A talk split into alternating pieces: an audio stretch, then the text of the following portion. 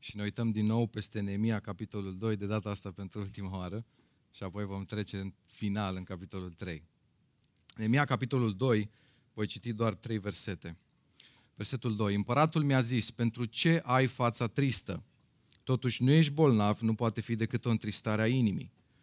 Atunci m-a apucat o mare frică și am răspuns împăratului. Trăiască împăratul vea, cum să n-am fața tristă când cetatea în care sunt mormintele părinților mei este nimicită și porțile ei sunt arse de foc. Și împăratul mi-a zis, ce ceri? Eu m-am rugat Dumnezeul cerurilor și am răspuns împăratului. Dacă găsește cu cale împăratul și dacă robul tău este plăcut, trimite-mă în Iuda la cetatea mormintelor părinților mei ca să o zidesc din nou. Titlul mesajului de astăzi este Curajul omului fascinat de împărăție. Și notează-ți începutul mesajului un lucru important de care probabil te-ai lovit până acum cu siguranță. Când îl recunoaștem pe Iisus Hristos ca Domn al vieții noastre, putem să fim siguri că El ne va cere să facem lucruri pe care am prefera să nu le facem. Vedeți, suntem puși deseori în situația de a lua decizii importante, decizii care ne pot schimba viața. Decizii care ne afectează pe noi, dar și pe cei din jurul nostru. Și asta nu trebuie să ne mire, pentru că Scriptura este plină de oameni care dau dovadă de curaj, dincolo de normalitate, dincolo de obișnuit. Daniel și prietenii lui, Iosif, David, ucenicii lui Isus, Gedeon, ba foarte interesant, Cartea Evrei dedică un capitol special eroilor credinței, oameni curajoși care lasă ceva în urmă. De aceea astăzi, în prima duminică în care ne întâlnim, după trecerea în noul an, acum pentru că ne stau înainte atât de multe lucruri, discutăm despre curaj. Și vreau să intru... Okay. Și vreau să intru rapid în pâine, pentru că avem foarte multe lucruri interesante pe care textul ni le arată și pe care Neemia le are în viața lui atunci când vine vorba despre subiectul acesta al curajului. Notează primul gând, prima idee, curajul de a înfrunta fricile. Câți dintre voi vă confruntați cu frici? Artaxerxes este împăratul care stătea în fața lui Neemia și amintește puțin detaliile despre acest împărat. Rege al Persiei, faraon al Egiptului, conducător peste aproape toată lumea cunoscută în acea perioadă, supranumit în istorie și regele regilor, nepotul împăratului Darius și fiul lui Xerxes I, cel ce câștigă lupta împotriva spartanilor. Nemia stă în fața lui și observă versetul 1, niciodată nu fusesem trist înaintea lui. De ce ne dă Neemia detaliul acesta? De ce e important să ne spună asta? Pentru că, vedeți, pentru noi cei din România în secolul 21 poate să pară un detaliu total neimportant. Însă pentru Nemia era un detaliu plin de semnificație. Vedeți, împărații persani, ca, la fel ca cei dinaintea lor, cei babilonieni, domneau sub o formă numită dictatură. Autoritatea, puterea, cruzimea acestor împărați era, dacă vreți, fără margini. Și vă dau câteva exemple din viața lui Nebucanețar, pentru că el este cel mai apropiat de epoca, dar și de stilul lui Artaxerxes, cel care era acum în fața lui Neemia. Pe pământ împăratul se credea Dumnezeu. Și exact așa și acționa. Țineți minte în momentul în care și-a dedicat o statuie cerând tuturor să se închine și atunci când refuzai să faci lucrul acesta, cei ce nu ascultam nu erau întrebați, nu erau judecați, nu erau uh, analizați și pur și simplu erau luați și aruncați în cuptorul aprins. Sau dacă nu, mai aveai cel puțin patru variante pe care istoria ni le oferă prin care puteai să mori. Nu asculți de împărat, nicio problemă, varianta întâi, cuptorul aprins. Nu-ți place cuptorul aprins, nicio problemă, varianta numărul 2, groapa cu lei. Varianta numărul 3, jupuit de viu. Până acum pe care ai alege Varianta numărul 4, te batem în cuie pe zidul exterior al Babilonului și te lăsăm să te usuci în soare de viu. Era foarte simplu, dictatura, autoritatea, cruzimea, nicio scuză. Țineți minte în momentul în care Nebucanețar a avut acel vis tulburător și își cheamă consilierii personali, oameni de care depindea, apropiații lui, oameni importanți. Vă, vă mai amintiți ce le spune Nebucanețar? Dacă nu îmi faceți cunoscut visul, veți fi făcut bucăți și casele voastre vor fi prefăcute într-un morman de murdărie. pentru un vis pe care nu reușeau să-l interpreteze. Inuman, dar nu ireal. Fiindcă în realitate viața ta și a familiei tale depindea de bazaconile din mintea împăratului.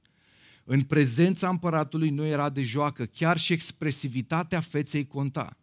Amintiți-vă de Daniel și de miza care era atunci în momentul în care aceștia au vrut să, să le dea o anumită dietă, da? care a fost lucru care acest om le-a spus, dacă voi, fața voastră, expresia voastră va fi mai jos decât a celorlalți, însă și capul meu este în pericol. Viața unui om, și apropo, omul acela era echivalentul primului ministru din zilele noastre, un om important. Viața unui om depindea de o față tristă. Și aici ne întoarcem la detaliul lui Neemia. Niciodată nu fusesem trist înaintea lui. Un detaliu care dintr-o dată capătă o semnificație uriașă. Neemia știe ce vrea să transmită aici, pentru că eu acum m-am arătat în fața împăratului cu fața tristă, am riscat ca atunci și acolo pe loc să fiu ucis. Și nu e vorba despre orice tristețe. Limba ebraică folosește un cuvânt interesant. Limba ebraică folosește un cuvânt care are legătură cu mai mult decât o simplă tristețe, are de-a face cu depresia. Ochii, fața, expresia feței, postura corpului, o durere pe care Neemia o poartă adânc în inima lui.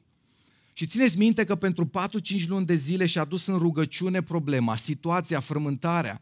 Însă la momentul potrivit Neemia trece la fapte, are curajul să-și înfrunte frica, frica de Artaxerse, frica de un împărat nebun, frica de moarte. Vedeți, Neemia alege să nu-și pună măști în fața împăratului, să nu-și ascundă durerea, așa cum de multe ori facem noi, deși știm că în ascuns poate sângerăm. Neemia realizează mesajul lui Dumnezeu pentru el. Neemia, acum e timpul tău să te ridici și să faci. Și aici ne aflăm mulți dintre noi. În punctul în care Dumnezeu vrea să ne ridicăm de pe banca de rezerve sau dintre spectatori și să intrăm în teren și să dăm totul pentru Dumnezeu. Să avem curajul să ne înfruntăm fricile. Pentru că întotdeauna asumarea planului lui Dumnezeu implică asumarea de a-ți confrunta frica. Pentru că întotdeauna Dumnezeu ne va cere să facem lucruri pe care am prefera să nu le facem. De ce vorbesc de frică? Pentru că asta găsim în text. Observă, te rog, versetul 2. Împăratul mi-a zis, pentru ce ai fața tristă, totuși nu ești bolnav, nu poate fi decât o întristare a inimii. Atunci m-a apucat o mare frică. Și asta se întâmplă și cu noi și asta pe mulți ne ține pe loc. Din a ne asuma chemarea, din a ne asuma ceea ce Dumnezeu are pentru noi, frica. Și e foarte interesant că textul vorbește nu doar de o frică, dar de o mare frică. Și întotdeauna diavolul ce va face în viața ta ca să nu te ridici, să nu înfruți frica, va fi această subliniere pe care o va face de fiecare dată. El nu îți va spune că va fi greu, îți spune că va fi foarte greu. Nu spune doar că ai probleme, ci spune că tu ai mari probleme. Pentru că ce va fi comun întotdeauna în bătălia fricii din viața ta, va fi acest aspect mare pe care diavolul va avea grijă să-l sublinieze de fiecare dată. De aceea vreau să te întreb, ca să încep deja să te gândești, care sunt cele mai mari temeri în viața ta, aici și acum? Care sunt lucrurile care te sperie, care te paralizează, care nu-ți mai dau curajul să mergi înainte? E foarte interesant că unii nici măcar nu suntem conștienți de ele. Și se prea poate ca în cazul unora dintre noi motivul să fie că am tot fugit de ele, le-am tot ascuns, le-am lăsat undeva acolo pe pauză. Subiectele acelea de care ți-e frică până și în rugăciune să te rogi pentru ele, pentru că știi că dacă te rogi, va începe ceva Dumnezeu să facă referitor la subiectul ăla. Nemia spune, m-a apucat o mare frică. Și probabil că deja cele patru variante în care putea să moară i-au venit atunci în cap. O mare frică. Avea motive, cum poate și tu ai motive. Și odată cu astea patru motive care îi vin în minte, probabil că ispita de a renunța a venit în mintea lui instant. Lasă-ți inițiativa, lasă Ierusalimului, nu spune împăratului Baliverne despre zidirea unui templu dedicat unui Dumnezeu pe care împăratul nebun din fața ta nu-l recunoaște. Lasă totul baltă, schimbă-ți fața și schimbă-ți dorințele. Trage o minciună, spune că n-ai nimic. Puneți o mască, poți să mori în maxim câteva ore din acest moment, nu face prostia să-i spui împăratului. Probabil că toate aceste gânduri au venit în minte, pentru că tocmai de acolo și provenea marea frică care l apucă. din conștientizarea că aia poate să fie ultima discuție pe care el o are înainte de moarte. Însă Neemia observă în text, nu se justifică, nu găsește explicații fake, nu minte și asumă riscul. M-a apucat o mare frică, dar am răspuns împăratului. Trăiască împăratul în veac. Cum să n-am fața tristă când cetatea în care sunt mormintele părinților mei este nimicită și porțile sunt arse de foc? Observați cât de clar, cât de direct, cât de concis, exact la esență, chiar dacă riscă, chiar dacă spune lucruri ciudate pentru împărat. Neemia vorbește despre mormintele părinților. În cultura lor de atunci, cum procedau ei cu cadavrele? Erau faptul că le țineau câteva zile, aduceau niște jerfe, iar apoi le lăsau undeva într-un pustiu ca să fie mâncate de animale. Și vine Neemia și spune, vreau să mă duc să zidesc mormintele părinților mei. Neemia îi spune ceva de genul, știu că probabil ți se pare ciudat subiectul, ți se pare ciudat despre ce vorbesc, e un Dumnezeu pe care tu, împărate, nu-l recunoști, oricum ți s-ar părea, nu mă interesează, eu vreau să mă duc în Ierusalim. Putea să o sucească, putea să o învârtească, însă Neemia și asumă riscul fără înflorituri, fără scurtături. Ai o problemă în familie? Ți se pare poate greu de discutat. Găsești un moment prielnic și după ce ai adus-o înaintea lui Dumnezeu, acționează. Același lucru și cu frații tăi din biserică. Nu mocni în amărăciune. Dacă ai o relație stricată, nu sta în amărăciune, amărăciunea e păcat. Amărăciunea te distruge. Nu vorbi pe la colțuri, bârfa e păcat. Pune înaintea Domnului și apoi du-te și vorbește cu persoana cu care ai o problemă. Același lucru și pe parte spirituală, poate vrei să te pocăiești, poate vrei să faci anumite schimbări care știi că dor, poate că ai de renunțat la o relație toxică, poate vrei să te botezi, poate vrei să te implici într-un grup mic, poate vrei să începi să slujești, comunică gândul, hotărârea. Treci de la frică și ai inițiativa. Pentru că curajul nu înseamnă absența fricii, ci a merge înainte în ciuda fricii. Treci de la intenții bune la fapte bune. Acum, ce putea să-i răspundă împăratul? Păi vă spun eu ce putea să-i răspundă împăratul. Alege, dragul meu, Neemia, care variantă o preferi. 1, 2, 3 sau 4. Sau, tu știi câte probleme mi-a făcut poporul acesta pe care tu vrei să-l ajuți, Neemia? Și tu vrei să rezidești? Sau putea doar să-i accepte în cel mai bun caz cererea, dar să-i spună, du-te mă și zidește du-te și fă singur, să te vedem dacă te descurci. Însă observați, Neemia ce-mi ceri? Împăratul mi-a zis, versetul 4, ce ceri? Eu m-am rugat Dumnezeu cerurilor și am răspuns împăratului. Sunt sigur că dacă ai umblat cu Dumnezeu până acum ai avut parte de multe surprize, momente în care îți vine să pici din picioare – Lucruri care păreau imposibile, Dumnezeu a zdrobit uși, a mutat munți și când ai văzut minunea, n-ai mai putut să zici decât, wow, extraordinar, cum lucrează Dumnezeu. După 4-5 luni de poși și rugăciune, Neemia aproape face infart când vede răspunsul lui Dumnezeu. Când îl ai în viața ta pe Dumnezeu, nu există șansă, noroc, baftă. Toate detaliile vieții tale sunt în mâna lui Dumnezeu. De aceea înfrânge temerile, nu rămâne pe loc. Și notează lucrul acesta. Durerea să știi că pierzi ceea ce Dumnezeu avea pentru tine trebuie să fie mult mai mare decât durerea de a confrunta frica și de a-ți asuma riscuri. Nu rămâne pe loc. E atât de dureros să știi că ai pierdut o oportunitate pe care Dumnezeu a ridicat-o. Însă Nemia nu face asta. Nemia, o să vedem imediat la întrebarea împăratului, începe și parcă nu mai tace. Știe foarte clar ce să ceară împăratului. Curajul de a înfrunta frica 2, curajul de a înfrunta pasivitatea. Pasivitatea înseamnă să treci de la declarații la demonstrații și de la gânduri la fapte. Observă versetul 5. Am răspuns împăratului. Dacă găsește cu cale împăratul și dacă robul tău este plăcut, trimite-mă în Ioda la cetatea mormintelor părinților mei ca să o zidesc din nou. De ce rămânem de multe ori în pasivitate? Foarte interesant. De multe ori pentru că nu ne facem un plan. Detaliul acesta trebuie să ne dea de gândit. Uite-te în text. Nemia nu-i spune, trimite-mă în Iuda și o să văd ce pot face împărate. Habar n-am să zic acum. Nu știu exact ce-i de făcut acolo. Nu știu starea Ierusalimului. Neemia spune foarte clar, trimite-mă ca eu să o zidesc, sunt pregătit să o zidesc, să nu rămân pasiv. De unde știm asta? Ne uităm în continuare, versetul 6. Împăratul mi-a zis, cât va ține călătoria ta și când te vei întoarce? Împăratul a găsit cu cale să mă lase să plec și am hotărât o vreme. Aici se vede mintea de strateg a împăratului. Pune două întrebări atât de importante. Cât ține călătoria când te vei întoarce. Însă Neemia, care e tot un strateg desăvârșit și își face planuri în tot acel timp de post și rugăciune, îi răspunde și nu îi răspunde așa cum răspundem noi de multe ori. Am probleme cu relația cu Dumnezeu sau am de rezolvat lucrul ăsta în viața mea. Și cum te-ai gândit să rezolvi? O, nu știu. Nu m-am gândit. Sau cum o vrea Domnul. Neemia are un plan, Neemia știe ce are de făcut. Observă în text. I-am hotărât eu, Neemia, împăratului, o vreme. Neemia era deja pregătit, avea lecțiile făcute, știa de cât timp are nevoie să zidească nu o casă, nu un oraș simplu, ci o capitală.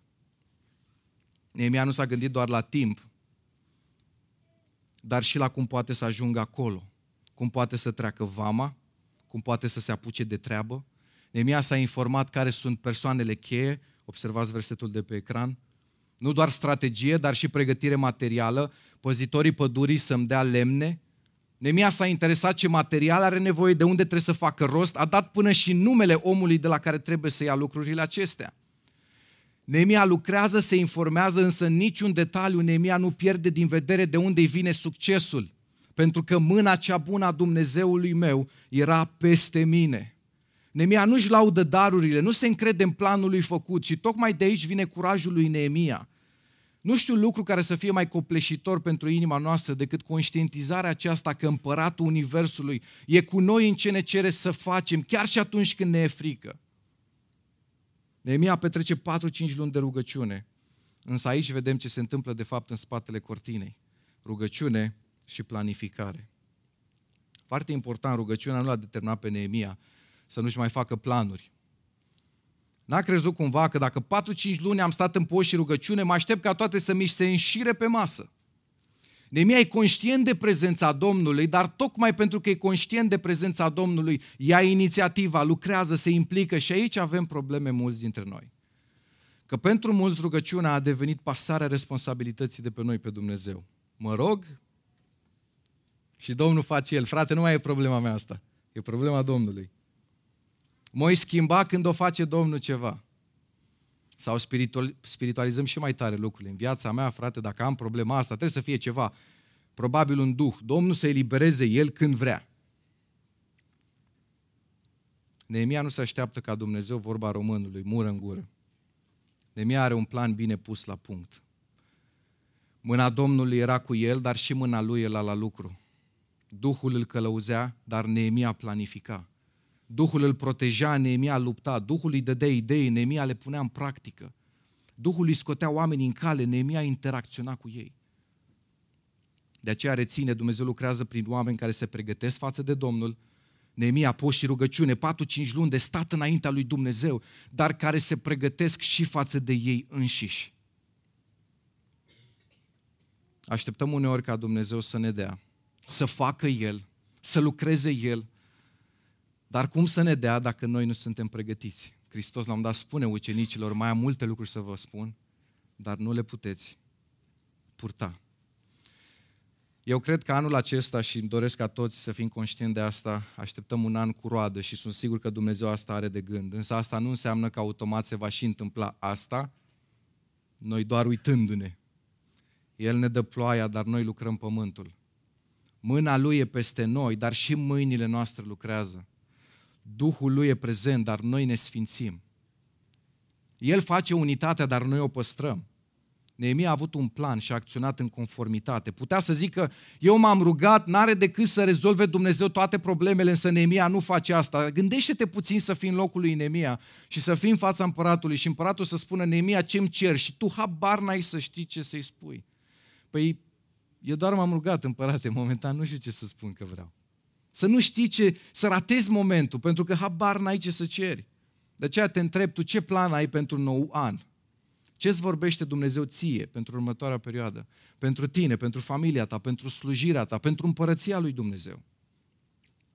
Dacă vrei ca lucrurile să se schimbe, slujirea ta să crească, caracterul tău să fie transformat, relațiile tale să fie mai bune, cariera ta să meargă spre bine, vrei ca împărăția să beneficieze și de implicarea ta, Vrei și tu să fii un om fascinat de împărăție. Dacă nu faci nimic, sau dacă faci același lucruri ca până acum, la fel ca și până acum, vei rămâne. Ai nevoie de un plan construit la fel ca Neemia în timpul acela pus deoparte pentru rugăciune. Dacă ai nevoie de disciplină zilnică, fă un plan, nu aștepta să se întâmple de la sine. Dacă ai nevoie de a ieși din zona de confort să slujești, fă un plan, stabilește direcția, gândește-te cum te vei lupta să obții asta. Dacă ai nevoie să nu mai pui pe Dumnezeu pe locul 2, stabilește prioritățile. Dacă de atâta timp te plimbi și ești pe nicăieri, și cu slujirea, și cu biserica, hotărăște-te cu Dumnezeu ce vrei să faci. Nemia, după ce primește toate aceste aprobări, începe și se apucă de, de treabă, însă observă ce se întâmplă în versetele 19 și 20. S-a înbalat Horonitul, Tobia, slujitorul amonit și Gesem arabul, fiind înștiințați și au bătut joc de noi și ne-au disprețuit. Ei au zis, ce faceți voi acolo? Vă răsculați împotriva împăratului. S-a îmbalat Tobia și Gesem. Aceștia erau satrapi. Cine erau satrapii? Satrapii erau prefecții, guvernatorii regiunilor ai județelor din Imperiul Persan.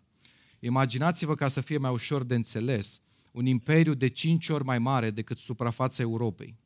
Acel imperiu enorm era împărțit în 127 de județe, de regiuni. În fiecare din aceste regiuni exista un satrap care conducea acea regiune. Spre exemplu, cel pe care îl avem în text, Sambalat, era domnitor, guvernator peste zona Samariei. Samaria, care era foarte aproape de locul unde Neemia avea treabă de făcut. Erau oameni cu influență, oameni cu tupeu. Și ca să vă dați seama cât de mare era tupeul acestor oameni, istoria ne, ne relatează faptul că au fost două revolte, însă și împotriva împăratului Artaxerxes. Dacă împotriva împăratului aveau tupeu să facă asta, dar împotriva lui Neemia. Probabil că Neemia a început să se gândească, voi sunteți satrapii, împăratul care mie mi-a dat voie să fac ce fac acum, este la 1500 de kilometri distanță, voi sunteți aici la 5 kilometri. Puteți oricând să trimiteți mercenari să mă omorâți, mă puteți lăsa fără urmă, măcar, fără ca măcar împăratul să afle ceva. Puteți să faceți scrisori mincinoase, așa cum ați făcut cu Ezra. Știu că aveți influență, știu, că, știu ce fel de oameni sunteți, dar, și aici îmi place foarte mult, pentru că aici e important. Dați-mi voie să vă amintesc, zice Neemia, versetul 20, că eu nu zidesc pentru mine. Eu nu zidesc de unul singur. Eu sunt aici fiindcă Dumnezeul cerurilor îmi va da izbândă. Noi nu suntem doar israeliți, noi suntem robii săi. El le va da izbând, dar ei se vor scula și vor zidi. Dumnezeu se luptă, dar și ei se luptă. Cât curaj! Vă întreb, oare Nemia nu avea frică? Cum te-ai simțit tu într-o astfel de situație? Amintește-ți, l-a apucat o mare frică de la începutul poveștii. Era un om, la fel ca tine și la fel ca mine. Însă reține și notează-ți asta, frica dispare odată ce ai experiențe cu Dumnezeu. Și chiar dacă nu dispare sau dacă, chiar dacă doar se diminuează, reușești să mergi înainte, pentru că experiențele cu Dumnezeu te fac să fii diferit. Frica nu se duce doar rugându-te și atât, și acționând atunci când Dumnezeu își cere să mergi într-o anumită direcție. Foarte important, nu te mira când te rogi pentru un lucru și Dumnezeu pregătește un context în care să mergi înainte exact în direcția fricii tale. Pentru că e răspunsul lui Dumnezeu la rugăciune. Așteaptă-te la împotriviri, dar nu uita, rămâi lângă Hristos. Dumnezeu îți va da izbândă. Vedeți, nu putea Dumnezeu oare să facă ceva de genul, măi, s-a îmbalat un infart mic și dispari. Următorul, cum îl cheamă? Tobia, te împiedici frumușel, căpușorul de o piatră și la revedere și pentru tine. Sau mai, mai, mai, mai ușor, gândiți-vă la asta, inima lor încă bătea doar pentru că Dumnezeu încă o lăsa să bată. Nu putea Dumnezeu să încheie socotelile? Nu putea să zică stop cu viața lor și stop era și cu împotrivirea lui Neemia? Însă Dumnezeu totuși permite în continuare asta. Pentru că Dumnezeu testează hotărârea noastră adesea de a merge înainte, în ciuda fricii, în ciuda circumstanțelor, în ciuda greutăților, în ciuda la orice. Tocmai pentru că Dumnezeu caută să crească curajul nostru de a merge înainte. Tocmai pentru că Dumnezeu are obiceiul să ne crească nu în absența fricilor, nu în absența circumstanțelor, ci în mijlocul lor. Pentru că Dumnezeu știe că fără lucrurile astea nu putem să experimentăm adevărata creștere. Tocmai de aceea atunci, atunci când fugi de lucru pe care Dumnezeu caută să-l schimbe, nu vei face altceva decât să bați pasul pe loc. Oamenii care fug de încercări, de provocări, unii de alții, de biserică chiar, crezând că dacă fug scapă, când realitatea este că atunci când nu mai fugi, atunci te vindeci. pentru că îi dai ocazia lui Dumnezeu să lucreze în contexte în care fără El ai fi fost la pământ și totuși te uiți la tine și vezi că stai în picioare. Ce credeai că te va dărâma total și că nu vei reuși să mai treci peste. Nu numai că ai trecut peste, dar viața ta e schimbată, caracterul tău e schimbat, înțelegerea ta e schimbată. Totul e diferit. Pentru că adevărul e că din perspectivă umană, toți aceștia, Sambalat, Tobia, erau doar niște oameni răi care vreau să facă rău și care doreau putere, care doreau să ucidă pe cei ce erau o amenințare. Însă din perspectiva lui Dumnezeu, doar niște pioni pe o tablă de șah pe care El o are în control și pe care oricât de multe mișcări ar face oamenii care vor să-i strice planul, tot El are soluții de fiecare dată. Și ce e ciudat? Că uneori în aceleași subiecte ne luptăm, ne luptăm odată, reușim să biruim odată și credem că s-a rezolvat problema, nu e așa? Am învins odată, acum mă aștept să fiu schimbat. Da? Însă schimbarea nu vine instant, ci vine când la nivel constant răspunzi cu curaj situației, nu când răspunzi doar odată. Gândește-te la Neemia, frica apare.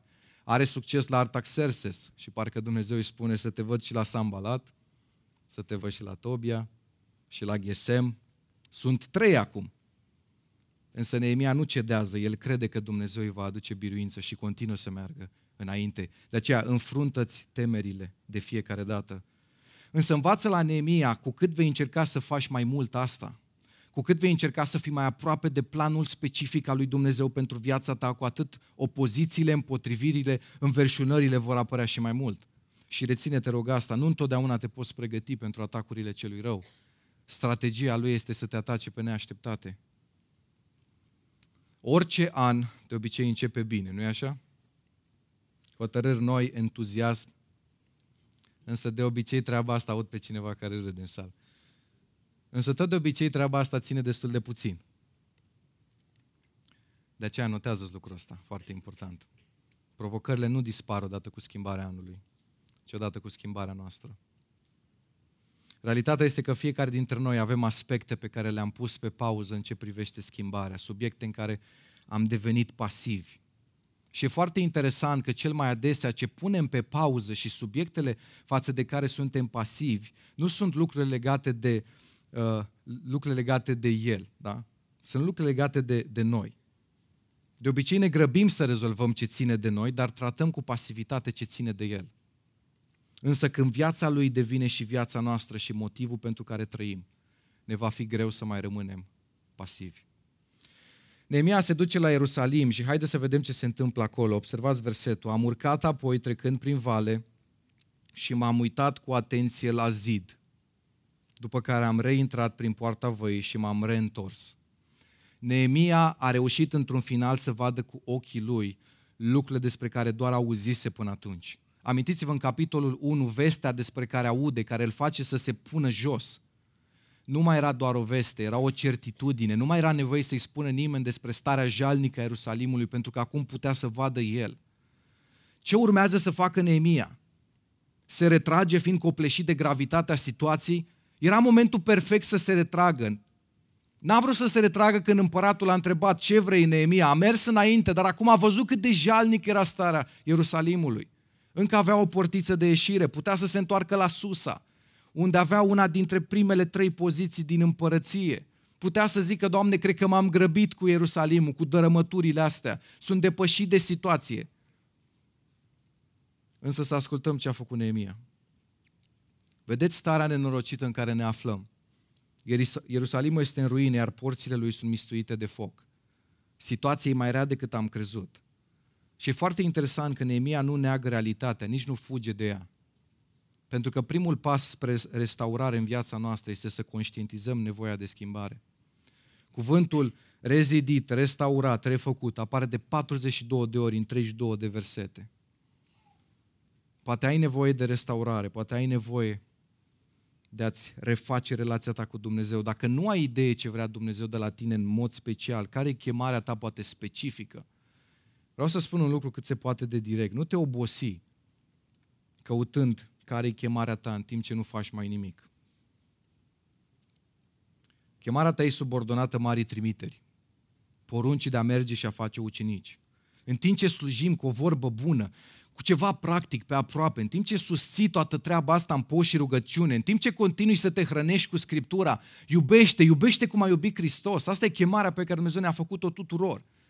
Și în timp ce vei face acestea, vei vedea cum Dumnezeu te va lumina și îți va deschide noi uși pe care vei intra și vei sluji, tot mai specific. Suntem chemați să umblăm cu Dumnezeu în fiecare zi și umblarea noastră zilnică cu El creionează chemarea despre care tot vorbim noi, aia specifică.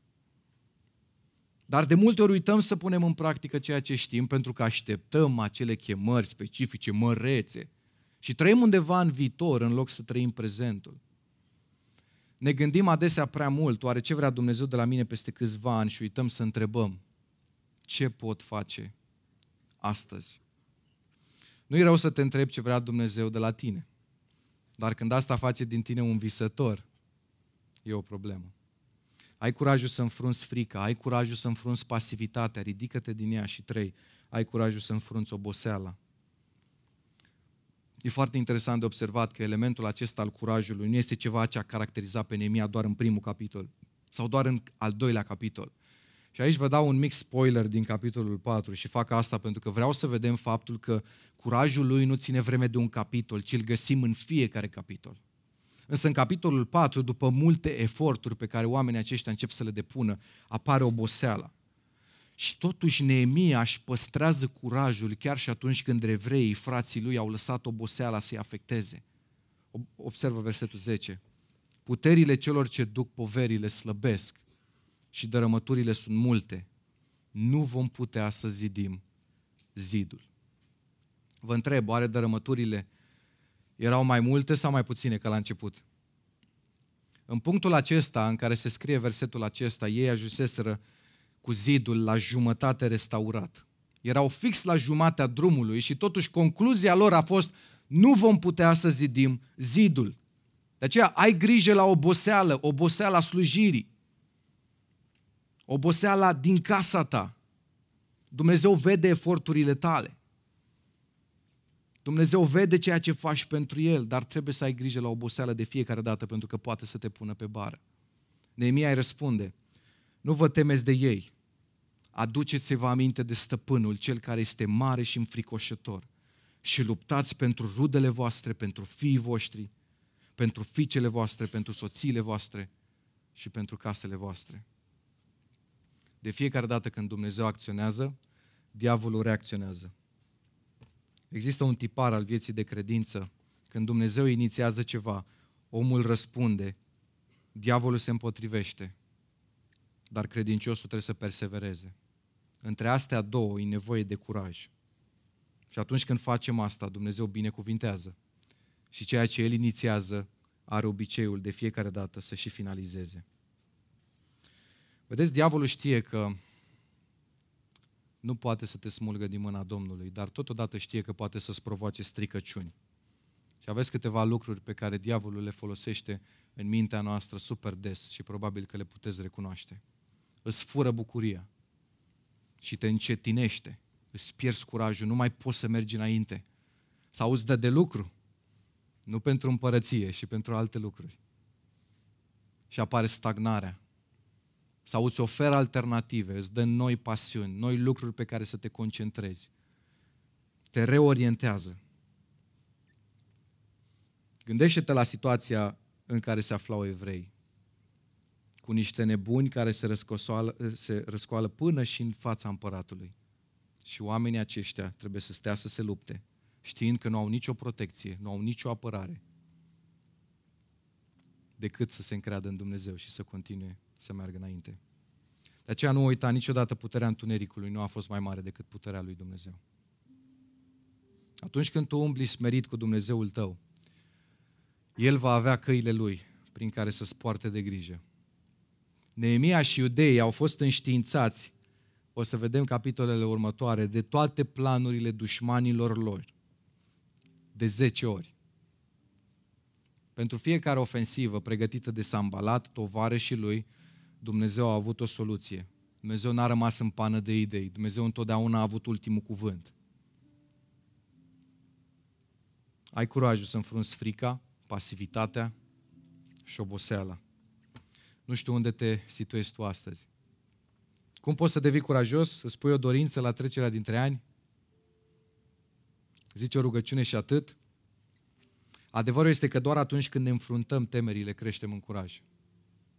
Uneori ne imaginăm că oamenii curajoși s-au născut fără frică, nu-i așa? Oamenii curajoși sunt oamenii obișnuiți ca tine și ca mine, dar care au început la un moment dat să-și înfrunte temerile în loc să fugă de ele. Fiecare teamă care e înfruntată și depășită devine, dacă vreți, o cărămidă în construirea caracterului nostru. Însă nu pierde asta din vedere. Nu ai ce să schimbi dacă nu consideri că ai ceva de schimbat. Asta e problema multora. Ori s-au obișnuit ca acele lucruri în viața lor, așa sunt eu, ori vor nu o restaurare, vor, e la modă astăzi, probabil ați auzit, să ne îmbunătățim sinele. Cea mai bună varianta mea. Păcătosul nu are nevoie de îmbunătățire, are nevoie de o transformare totală. Asta înseamnă restaurare, a reface în forma inițială, a readuce la forma inițială. Ăsta e motivul pentru care a venit Hristos, pentru a ne, pentru a ne readuce la forma inițială. Nu a venit să ne facă mai buni, nu a venit să ne îmbunătățească, a venit să ne restaureze, să ne transforme. A venit să ne ducă de la moarte la viață. Niciunul dintre noi n-a meritat asta, dar ăsta e darul lui Dumnezeu pentru noi. Nu poți porni pe drumul restaurării dacă nu consideri că ai nevoie de asta. De aceea Neemia vine și le prezintă realitatea. Situația e dezastroasă. Situația la pământ e mai rău decât mi-am imaginat.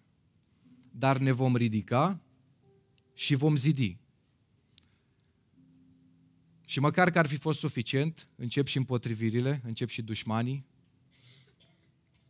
Și o să vedem în capitolele următoare cum oamenii aceștia ajung cu o minte diabolică până într-un punct în care spun, se pare că nu putem să-i oprim, să înceapă să continue să zidească zidul, hai să-i scoatem din ecuație total, hai să-i omorâm. Câtă răutate, câtă înverșunare, câtă împotrivire din partea diavolului și totuși Neemia se uită și spune, noi ne vom ridica și vom zidi. Vom înfrunta tot ce trebuie înfruntat. Și te încurajez și sunt sigur că Duhul lui Dumnezeu vrea să te încurajeze și pe tine în dimineața asta. Fă și tu același lucru în viața ta.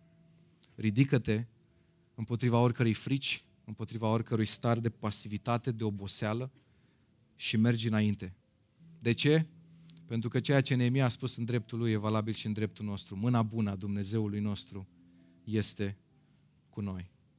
Și asta e foarte tare de observat, că indiferent cât de mari Artaxerxes din fața ta s-a ambalat Tobia, indiferent de cât de mare e provocarea, indiferent cât de dificilă e situația prin care treci, indiferent cât de greu ți să crezi că se va rezolva, întotdeauna Dumnezeu are ultimul cuvânt. Perseverează, continuă, nu renunța, nu spune până aici și spune voi continua până voi obține biruința. Nu lăsa nimic să te oprească. Perseverează. Amintește-ți David când se duce la luptă, se duce cu cinci pietre, nu știe cum va pica uriașul. Dumnezeu nu i-a spus, vezi că o să pice la prima piatră. A fost dispus să arunce și a doua, și a treia, și a patra piatră. A avut credință, dar a avut și un plan de rezervă, izvorât tot din credință.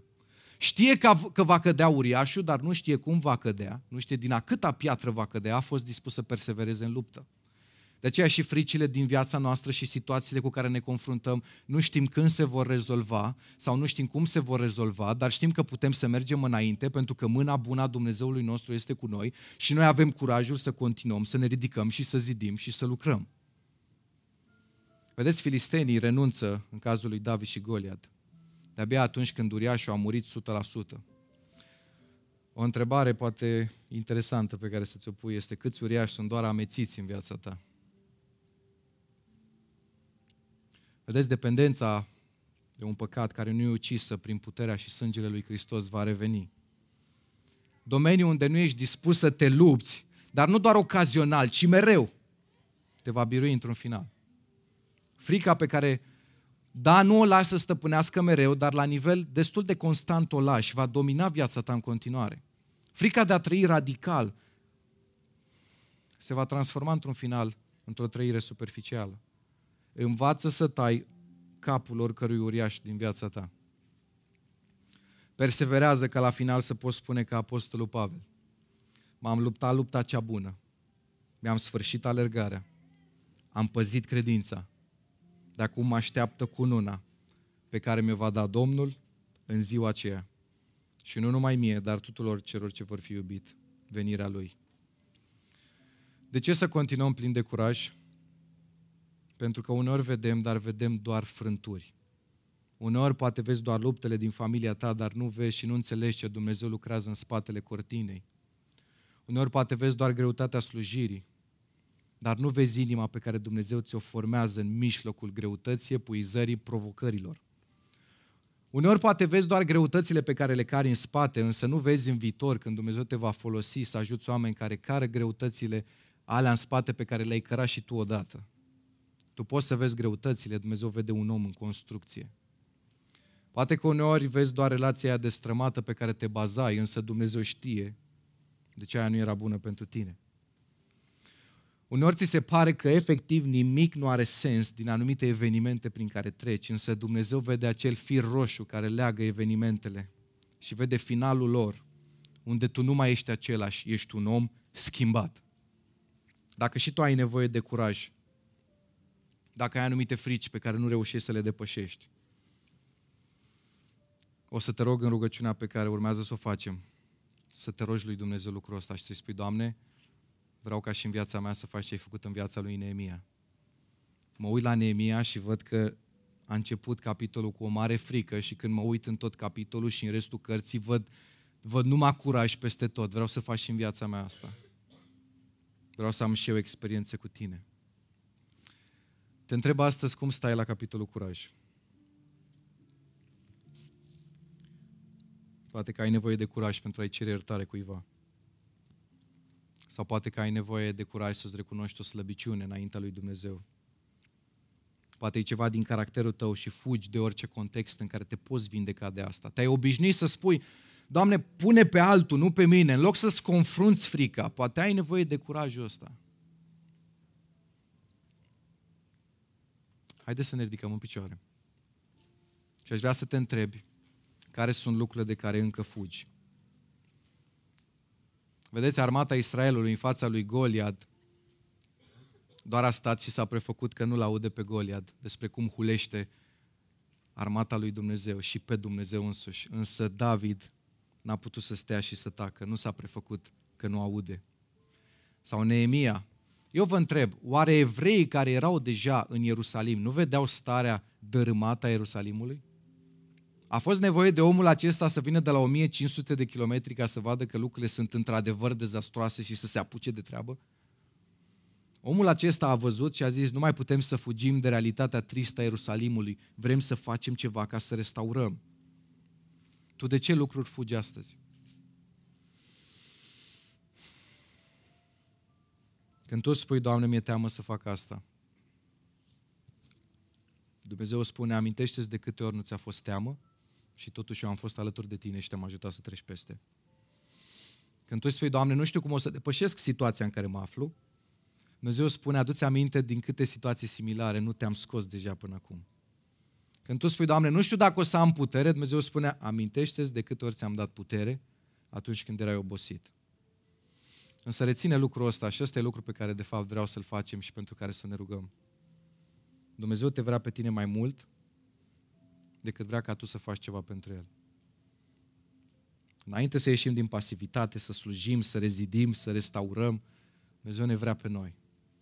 Pentru că atunci când inima noastră este întreaga Lui, curajul cu siguranță va fi un element care ne va caracteriza viața. Nu te mai gândi la viitor, nu te mai gândi la fricile tale și gândește-te să-i dai inima ta lui Hristos.